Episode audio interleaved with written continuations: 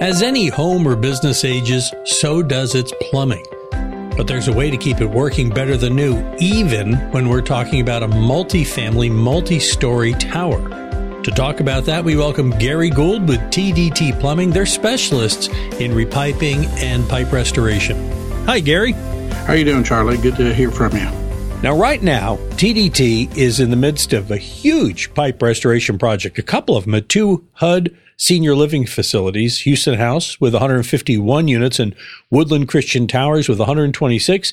Gary, a house is one thing, but how on earth do you even get started working on 177 practically at the same time? I, I guess I would have to say that we work with the uh, property manager, owners, representatives, architects, engineers, whoever potentially involved. With that, we work out a schedule with ownership and, and have town hall meetings with the uh, people who live there to kind of explain the process, the timing, uh, so that we can let people know in advance when we're going to be into their units and uh, when we'll be restoring certain pipes. Uh, because these projects often may take uh, several months, if not a year, to complete. So you may not see a particular owner or tenant, you know, for seven months or eight months. So we we develop a schedule well in advance that helps us understand who will be affected and who who will be in their property business as usual as if nothing's going on around them. And that's very common. How do you sequence something like that? You just go from one to the next to the next? Most buildings that are residential environments like this are either plumbed horizontally. So if it's a horizontal plumbing, you would maybe do the fifth floor and then or the sixth floor, and you could section off or isolate pieces of that. Uh, but more common on a vertical tower, we would go floors one through ten, but just a particular unit. So let's say there's 21 uh, apartments on a floor, we might just do the number one apartments, but would do uh, 101, 201, 301 each floor, and we just take all of those off of the system, and then over a week or two, we would do a complete um, rehabilitation or preservation of those pipes, and then would put it back into service, and then would go to the number two units, and we would take care of them. So depending on how they were plumbed back 30 or 40 years ago or however old they are, we, we would then use the existing, uh, existing system as our guideline as to how we're going to restore that property. This sounds like it's it's a big part of this is detective work for you in figuring out how these buildings are put together. Oh, you bet. Um, so much time has to be spent up front so that we can really understand um, good work hours with the clients.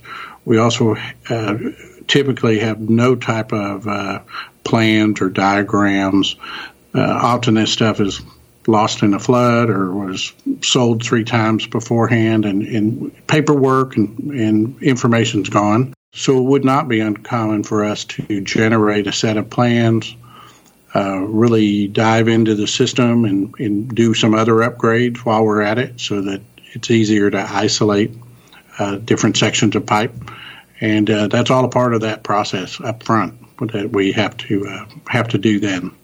Now you're coming in with your e-pipe system, right? So, from a high level, how does that process work? How does e-pipe restore the pipe?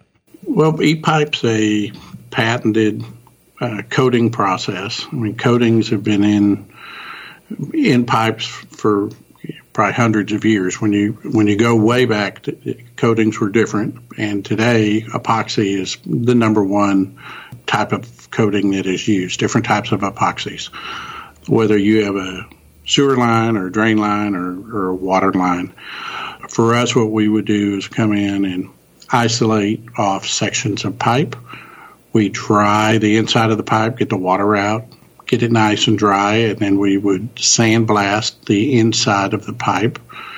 And by doing that, we are cleaning the inside edges of that, the wall of the pipe, down to new metal, getting all the rust, the corrosion, the calcium, oxidation, anything that is inside, we would blast out. And it also gives us a nice uh, matte finish, a nice clean surface for adhesion of the epoxy resin. Once it's clean, we then can calculate out some measurements and calculate out volumes of liquid epoxy.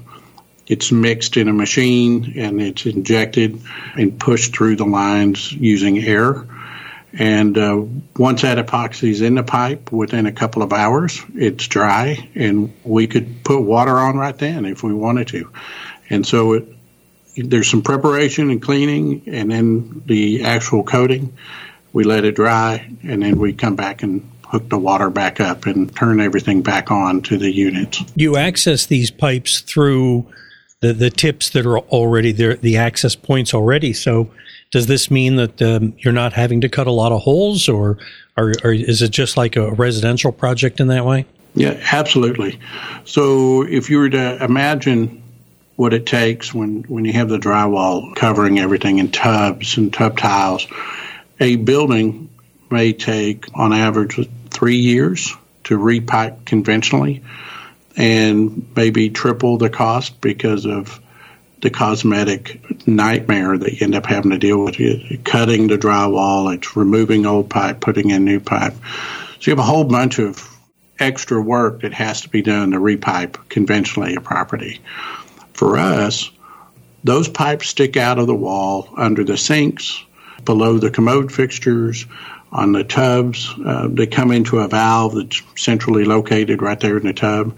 And so we minimize the needed access if you were to have to repipe it. So we come in, take off the, the little supply tubes and the, and the valves, and where the the pipe is sticking out where we can touch it, that's where we're going to connect.